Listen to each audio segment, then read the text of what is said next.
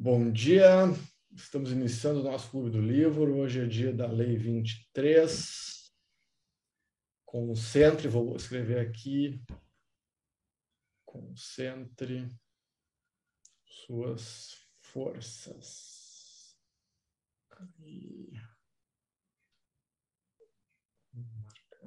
Fixar comentário. Gravando em múltiplas formas. YouTube, Instagram, a galera entrando aqui. Estou esperando o professor Pedro Mar.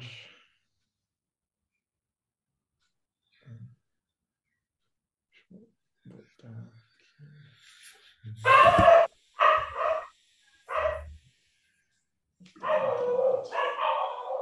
Bom dia. Bom dia.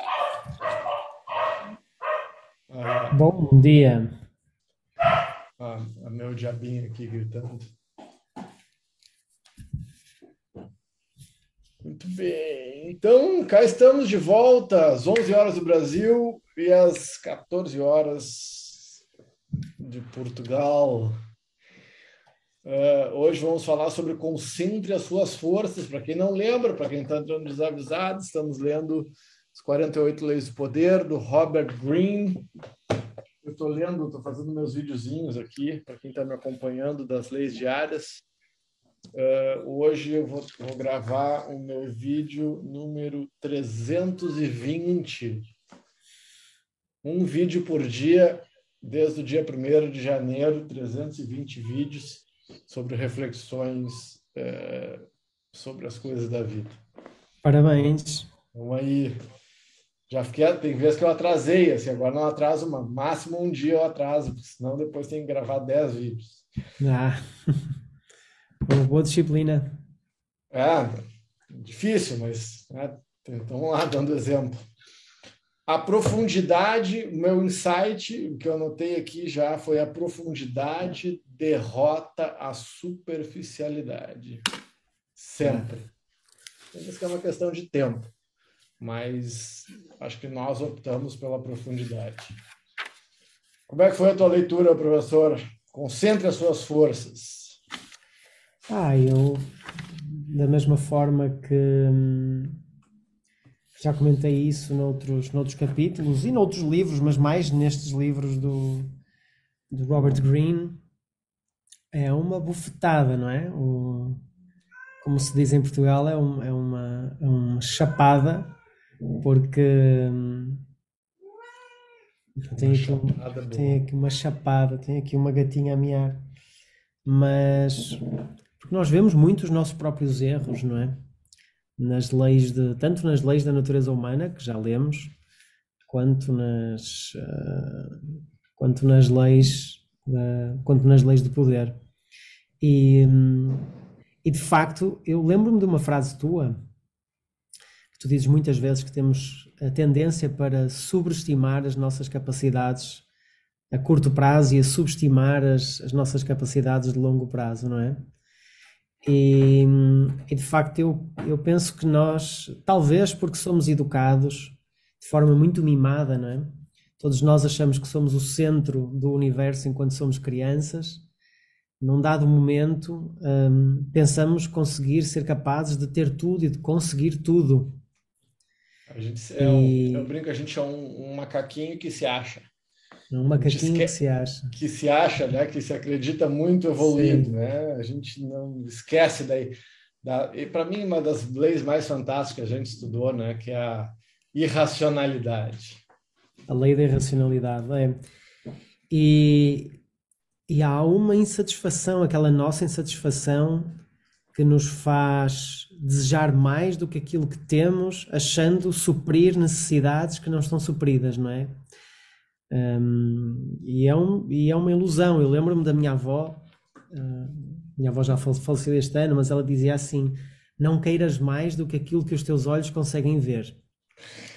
Uh, porque eu estava numa altura de comprar imóveis e isto e aquilo, e expandir para aqui, para ali, abrir uma segunda escola e tal, uma série de coisas. A minha avó dizia: tem calma, não queiras mais do que aquilo que tu podes controlar, do que aquilo que tu podes ver, não é? Ah. Um, só que eu acho que é viciante o ir de objetivo em objetivo, nós viciamos-nos nesta, nessa recompensa, não é? Primeiro na, na, na questão da dopamina, que é absolutamente viciante, de estarmos a ansiar ter sucesso sem certeza desse sucesso. Porque se tudo fosse certo, ninguém arrisca, ninguém quereria, não é? É. Porque a cena está no risco, não é? Ou seja, uh, o elan da coisa, de nós irmos em direção aos objetivos, está no risco e na, e na probabilidade de, de não conseguir. Nós, nós tentamos duas coisas: em primeiro, fugir do fracasso e depois tentar a vitória, não é? E ela dizia-me sempre isso: tipo, tem cuidado, não queiras mais do que aquilo que tu consegues controlar ou ver. Eh, e eu estava a dizer que isso é, é bastante viciante, porque nós queremos sempre mais, achamos que vamos suprir o vazio, não é? acho que vamos preencher este vazio que nos faz seres insatisfeitos.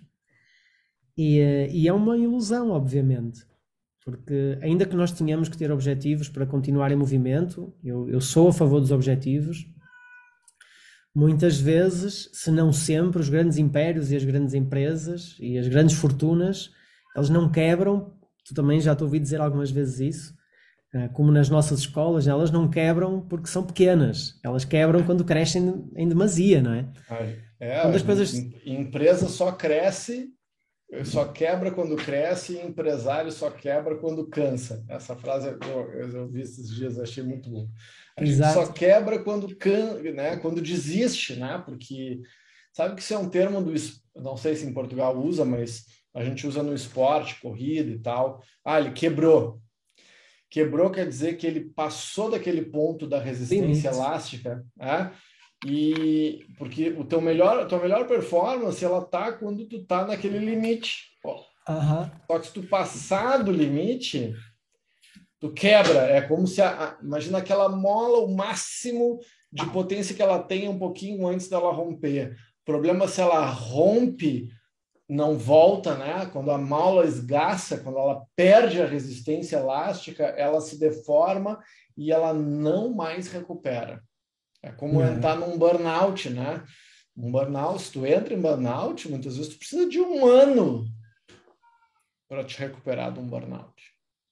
E, e, não voltas da mesma forma e é. um ano é, é, otimista. É otimista, estou sendo otimista. é otimista. certinho. Ah, o sistema quebra, não é? E, hum, e é isso, ou seja, hum, nós temos muito a ilusão de que mais vai nos satisfazer ou vai preencher esse vazio, que é o vazio que nos movimenta, não é? Uh, como nós já temos quase quatro anos de conversas de livros. Eu tenho várias sacadas tuas, não é? Mas eu tenho outra que eu gostaria são, de. São recíprocas. É, gostaria de, de, passar. Que tu dizes que nós estamos constantemente. Aquele exemplo do pêndulo, não é? Do pêndulo. Sim. Queres. Ah, queres, queres não, não eu, quero ver tu... eu, quero, eu quero ver a tua, ah, tua leitura. Nós.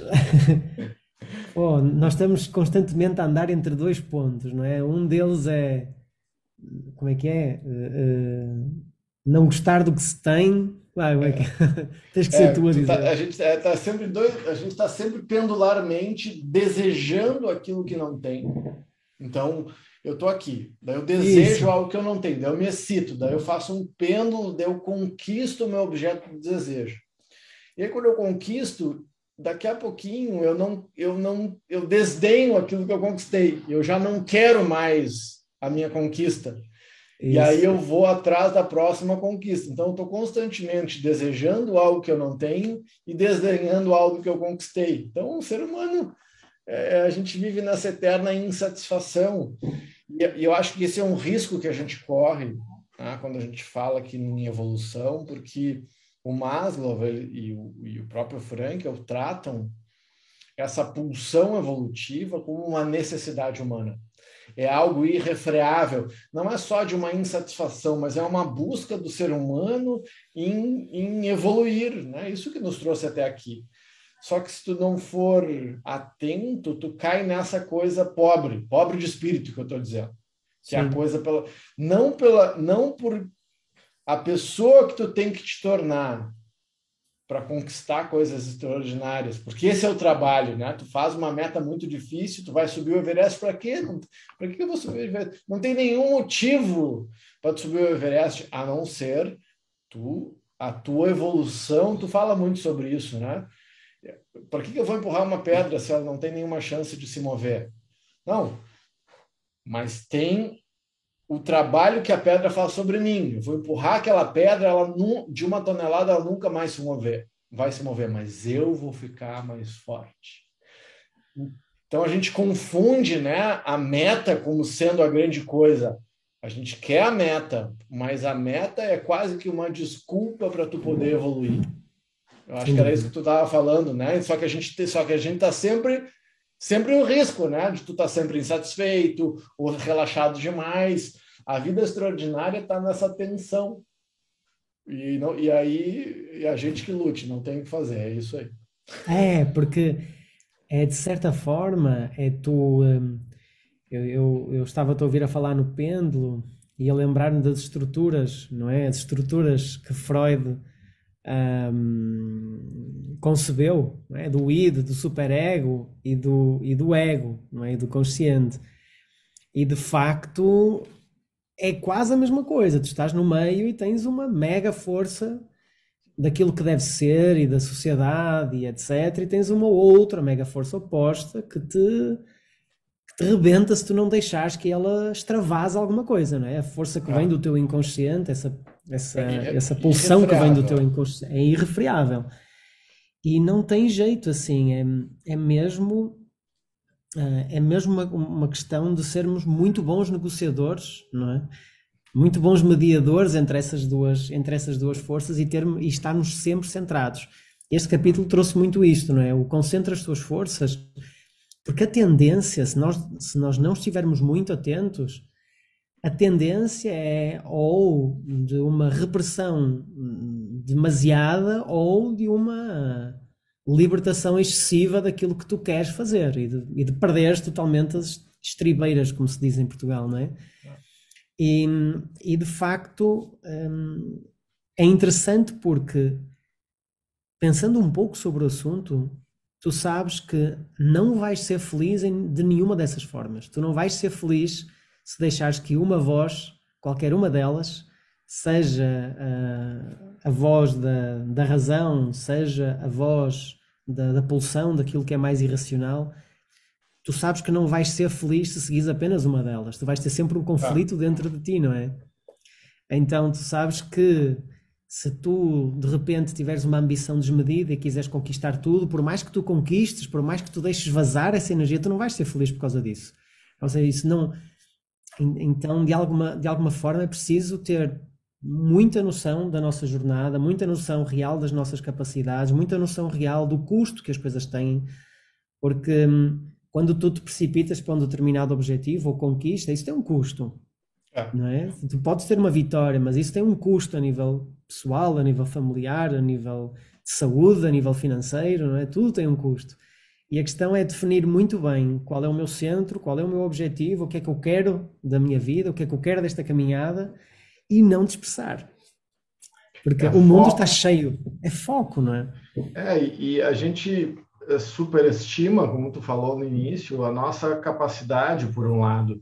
A questão é que, uh, não sei se a gente pode ser superestima, mas uh, conversando aqui, uh, talvez a gente avalie mal, porque uh, como a gente é muito disperso, imagina que você tem mil de energia, mas daí você coloca 1% dessa energia num lugar, 2% no outro, 3% no outro, daí coloca 30% uh, e ficar olhando coisa na internet. E aí, então, não é só uma questão uh, não é só uma questão de superestimar a nossa capacidade e achar que a gente vai conseguir fazer tudo, porque é impossível, mas a gente gerencia muito mal a nossa capacidade. Uhum. A gente tem, eu acho que a gente tem, a gente poderia entregar muito mais do que a gente entrega. Só que se a gente for disperso, dá um exemplo, tá? Eu estou aqui falando contigo no Insta, no YouTube, tu acompanha o YouTube de um lado, enfim, e aí tem várias coisas acontecendo. imagina que, que se eu tô, se eu estou lendo um livro e o meu WhatsApp está aberto, isso equivale a ler o livro com 10 pontos a menos de QI. Eu, eu não tenho 10 pontos de QI sobrando para ler um livro com, com 10, porque a nossa capacidade de, de, assimilação de informação é 110 bits por segundo, ela é ridícula. Então, se eu não usar essa energia e esse foco para ser mais inteligente, né, que é o que o Carl von uh, Clausewitz fala que a melhor estratégia é sempre ser muito forte. Primeiro em geral, depois no momento decisivo. Então não adianta só eu ser muito preparado, muito forte, muito flexível no treinamento. Eu tenho que fazer no treinamento, porque se eu não faço no treinamento, eu não faço na guerra, não faço na hora que eu preciso.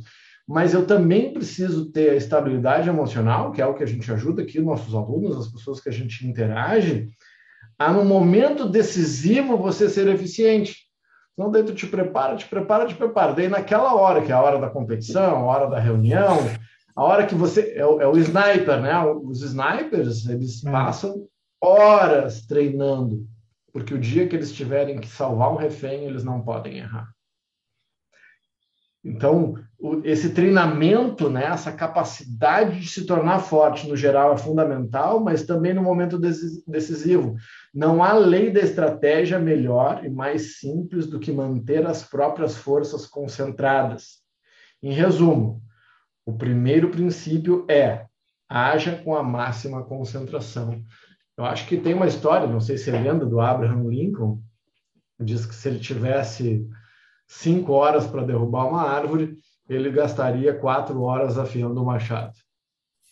Uhum. Ah, então, disso que a gente está falando aqui, né? para a gente não ficar piegas também, não, a gente tem esse foco e aí eu te passo a palavra. Isso é uma coisa que eu ouvi esses dias, eu me esqueci. Tem um, um, um podcast muito legal, não me lembro o nome do cara, mas daqui a pouco eu vou me lembrar e vou mandar.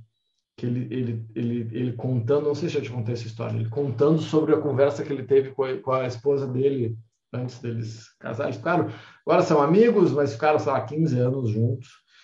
E ele disse que teve uma conversa muito séria com ela antes deles ficarem 15 anos juntos. E ele disse o seguinte: você, começou a conversa assim: você não é minha prioridade número um. Imagina tu dizer isso dentro desse amor romântico que a gente tem, tu dizer isso para qualquer pessoa, marido, filho, quem for. Se a prioridade número um sou eu, a prioridade número dois é a minha missão e você é a prioridade número três. E daí, assim, porque para eu estar tá 100% para você, eu preciso estar tá muito bem. Então eu não preciso, eu, eu preciso ter um foco na minha integridade física, na minha saúde. Eu preciso ser a pessoa que vai estar muito bem, que eu vou estar inteiro. E segundo é a minha missão, é o meu, chamado, porque eu, eu, eu não posso te culpar por não estar seguindo a minha missão. Então, essas duas coisas vêm antes nesse sentido. Eu tenho que estar cuidando bem de mim e tenho que estar cuidando da minha missão nesse mundo porque aí, cuidando bem dessas coisas, eu vou estar completamente inteiro para ti. E aí, disse que a mulher dele disse, se abraçou ele chorando assim, disse, ah, que bom, era isso mesmo que eu procurava. Eu procurava alguém que tivesse comigo inteiro e que não abdicasse da própria vida por mim, porque eu me sentia muito culpada quando isso acontecia. Uhum. E ter alguém que possa andar comigo é uma das coisas mais fantásticas que pode acontecer. E, e aí, claro, a conversa anda, mas eu achei muito legal essa essa essa questão de tu estar tá focado naquilo que importa, né? Que a gente brinca, né? Põe a máscara de oxigênio em ti para depois tu botar a máscara de oxigênio no outro, se ele precisar. Então, essa, essa esse egoísmo por um lado, altruísta, saudável, assim, olha, eu só o máximo, eu vou conseguir dar o máximo de mim para alguém se eu tiver no máximo da minha integridade. Então, primeiro, né, que é a história de técnicas e conceitos. Primeiro, tu te torna o máximo que tu pode ser. E aí tu pode transcender. O Maslow fala sobre isso, o Frankl fala sobre isso. A transcendência, ela vem depois do autoconhecimento pleno. Porque primeiro tu te conhece, tu cria potência, tu fica poderoso, tu fica concentrado. E aí quando tu vê que tu é foda, Aí tu transcende a ti mesmo e te, e te utiliza como um veículo para uh, deixar o mundo um lugar melhor. Eu, eu, eu para mim fez muito sentido, assim, cara, eu quero, eu quero transformar o mundo um lugar melhor, mas eu vou transformar o mundo um lugar melhor se eu for a melhor pessoa possível.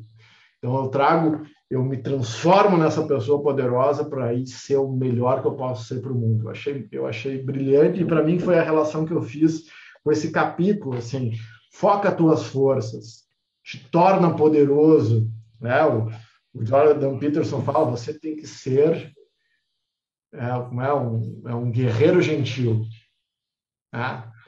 ter o máximo das habilidades, da força, da perspicácia, da inteligência, mas usar isso para o bem. Para mim, essa, é. essa foi uma das grandes coisas que me marcou esse capítulo aqui. Estava-me a lembrar de duas frases do professor De Rose. Uh, a primeira relativamente ao concentra as suas forças, não é? Em que ele nos dá o exemplo de que se tu fizeres 20 buracos superficiais tu não encontras água, mas se fizeres um buraco profundo, a probabilidade de encontrar água é maior. Ah. Concentra as suas forças nesse sentido. E agora tu estavas a falar na questão do ego. Eu, das primeiras vezes que entrei em contacto com essa noção do ego, já enfim, há 20 e tal anos, uh, foi num dos livros do professor da Rosa, não lembro qual. E ele dizia: Nós não queremos destruir o ego. Nós, Esse texto nós... é fantástico dele. É, Para mim, eu acho que é o, é o melhor texto. Né? Ele, o ego é como um cavalo, não é? Então nós não queremos, uh, nós vamos ter que montar em algum cavalo. Nós não queremos andar num cavalo cabisbaixo, cansado, pangaré, pangaré sem força, não é? Eu quero andar num cavalo onde a luz, eu quero andar num cavalo bonito, enfim, brilhante, não é? Um, e é isso, porque muitas vezes nós temos, eu penso que temos a intenção de destruir essa nossa personalidade ou essa nossa capacidade pelo próprio medo da nossa sombra, não é? Que o Jordan Peterson, já que falaste nele, né, ele, ele diz: todos nós temos de ter a capacidade de ser muito maus. Ah. Nós temos que ter, nós temos, não é? Não é temos que ter, é, é nós, nós, temos, temos que assumir, isso. É. Nós ah. temos, temos que assumir a, a, capacidade que cada um de nós tem para fazer o mal. E só assumindo é que, em primeiro lugar, nós podemos fazer as pazes com ela e nós podemos usá-la para fazer o bem. Isso já é uma interpretação minha, não é? Sim. E, e é, eu concordo.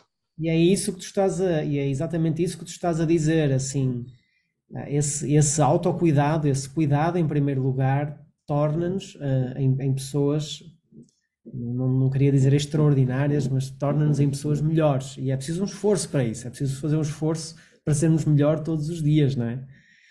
E, e assim nós podemos ah. dar aos outros, nós podemos contribuir com, com os outros.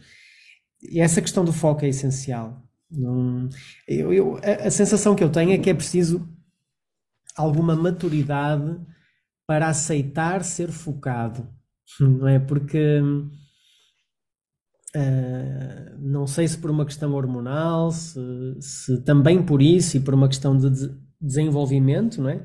Do próprio indivíduo, em termos neurológicos, é muito difícil estar focado na época em que tu tens mais energia da tua vida. Talvez porque essa pulsão é tão forte que, que dificulta esse processo de foco, mas hum, talvez também pelo, uh, pelo desejo de conhecer coisas novas, talvez também pela necessidade de conhecer várias coisas para depois perceberes o que é que tu queres e então te poderes focar, não é? Mas eu sinto que, que a grande questão é essa: é tu, hum, sem ser uma questão uh, de imposição, porque há muitas pessoas que são focadas e disciplinadas e organizadas, mas não é uma motivação interna, ou seja, elas são porque foram educadas a ser e porque têm medo de não ser e porque têm medo do caos que elas, em que elas poderiam viver se não fossem.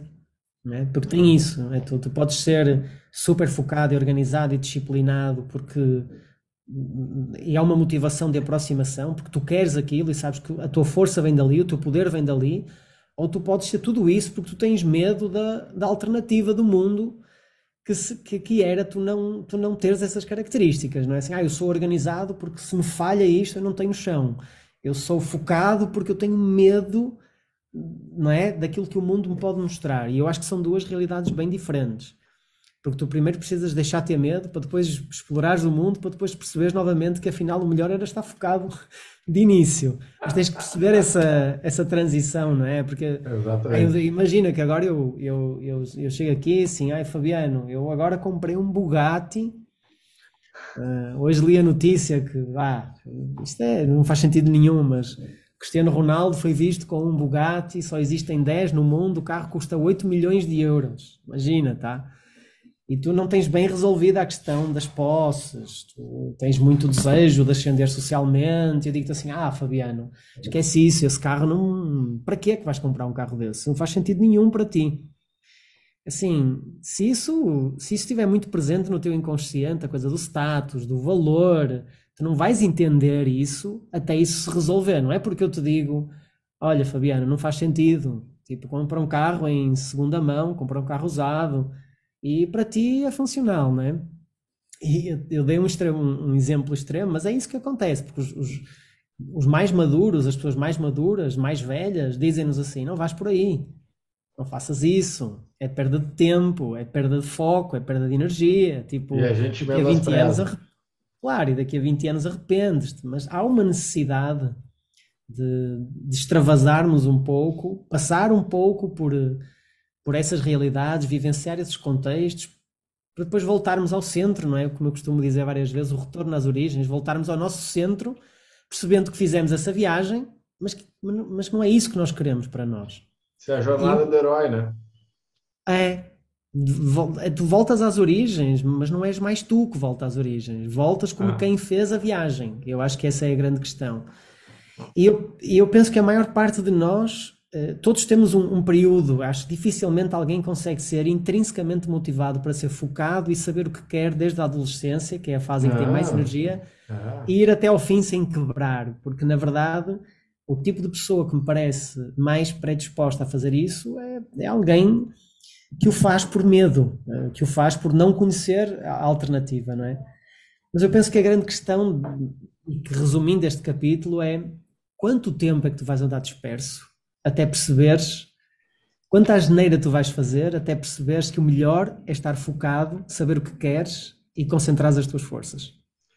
É, e tem vezes que quando a gente se dá conta, é tarde demais. Eu sempre lembro do filme aquele Na Natureza Selvagem, né? Um filme espetacular, um pouco mais antigo. Quem não assistiu, eu recomendo muito. Into the Wild. Quando uhum. ele descobriu o que, que, que realmente a, que a felicidade só era real quando compartilhada, era tarde. Então, é. tem vezes que é tarde. Ah, e estava falando do Cristiano Ronaldo pelo menos ah. deu, uma, deu uma banda sonora fantástica. Ah, espetacular, espetacular. Não, e a história é belíssima, o filme é, é lindo. Porque a gente sempre admira as pessoas que têm conquistas extraordinárias, mas a gente despreza a jornada delas. Essa, foi, essa é uma frase caça-like, que foi o meu é. insight. Nós admiramos as conquistas e desprezamos o processo. Ah, então a gente, então o Cristiano Ronaldo, certamente tem um monte de gente criticando Cristiano Ronaldo comprou mais um Bugatti, acho que ele tem dois ou três, tem duas Ferraris, dois Bugattis. Tá, mas vai ver como é que é a rotina de treinamento do cara, que, é, que não é só talento, que é talento, que é treinamento, Gostando ou não dele, a gente tem que conseguir. Eu, por exemplo, eu admiro, eu gosto de bossa nova, mas eu não admiro a pessoa do João Gilberto. Eu, eu, eu posso admirar a obra de uma pessoa, eu posso achar uma pessoa fantástica, mas, eu, mas o cara ser absolutamente desafinado e eu não gostar da música dele. A gente vive num momento complicado aí, que é, que é difícil da gente uh, se posicionar contra algumas coisas. Mas a gente, a gente critica, normalmente as pessoas que nos criticam, elas fizeram muito menos que a gente. As pessoas que é. criticam, esses dias estava alguém me falando, né, de uma deputada aqui, que é uma idiota, que eu não vou citar o nome, e, ah, mas essa pessoa e tal, agora escreveu um livro, e, e isso e aquilo, e eu, eu perguntei para essa pessoa que estava criticando, e eu odeio essa deputada. Não vou citar o nome, que eu acho ela uma, pensa, no, e daí eu, mas eu não gosto dela, acho ela uma pessoa desprezível, mas escreveu um li a pessoa escreveu um livro e aí tinha alguém criticando que ela escreveu um livro. Daí eu perguntei para essa pessoa que estava criticando: Você já escreveu um livro? Ela disse: Não. Então acho que não, não, não deveria criticá-la. eu não gosto da pessoa, mas mesmo assim a gente precisa desenvolver a habilidade de, pô, mas isso, não é só porque eu não gosto dela que, que alguém está falando uma crítica que não é adequada que eu não, não vou defender. A gente perdeu essa habilidade. A gente, o meu insight de hoje foi: se você não desenvolve autocrítica, você não é uma pessoa confiável. Isso é foco, entende? Eu preciso ser capaz de criticar. Nós lemos isso lá no nosso amigo Harari, né? Se você não é capaz, isso é foco para mim, tá? Foco em autoconhecimento.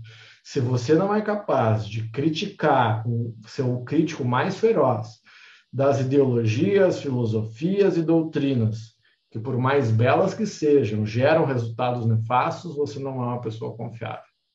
Nós precisamos ser o primeiro primeiro uh, bastião de defesa do que é certo e bom. E para isso a gente precisa criticar as nossas, uh, com compaixão, acho também, porque ninguém acerta tudo, ninguém é perfeito, as nossas incoerências e inconsistências. Mas isso passa por essa maturidade, né? Então a gente critica muito as conquistas das pessoas, a gente admira a conquista e condena o processo. A gente sempre acha que foi fácil, porque a pessoa é isso, aquilo, e a gente não olha o quanto que ela trabalhou. Eu não sei como é que está o teu horário, Pedrinho, deve estar... Tá Estourando. Sim. Estourando. Então, deixa eu só ler a última passagem, uma passagenzinha aqui, que está em vermelho, do que ele adora, né? o Baltasar Graciano. Fala sobre a autoridade, que é a seguinte. Preze a profundidade mais do que a superficialidade a perfeição está na qualidade e não na quantidade. O, o superficial não sai da mediocridade. Essa frase para mim é espetacular. E a desgraça dos homens com interesses amplos e generalizados é que quando desejam comandar tudo, acabam comandando nada. A profundidade da fama e equivale ao heroísmo em questões sublimes. Então, nossa provocação aqui, minha para o pessoal, é. Eu, eu adoro um generalismo, acho importante a gente ter big picture, mas pega uma coisa para te concentrar, como se você fosse competir uma Olimpíada.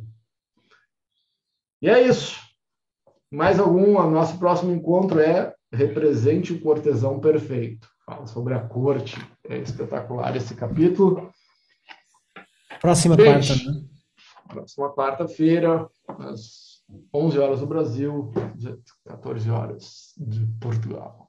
Gente, aqui ó, obrigado pela presença, beijo no coração. Quarta-feira nos vemos. Deixa eu desligar aqui os, Beijão. os, os streamings todos. Que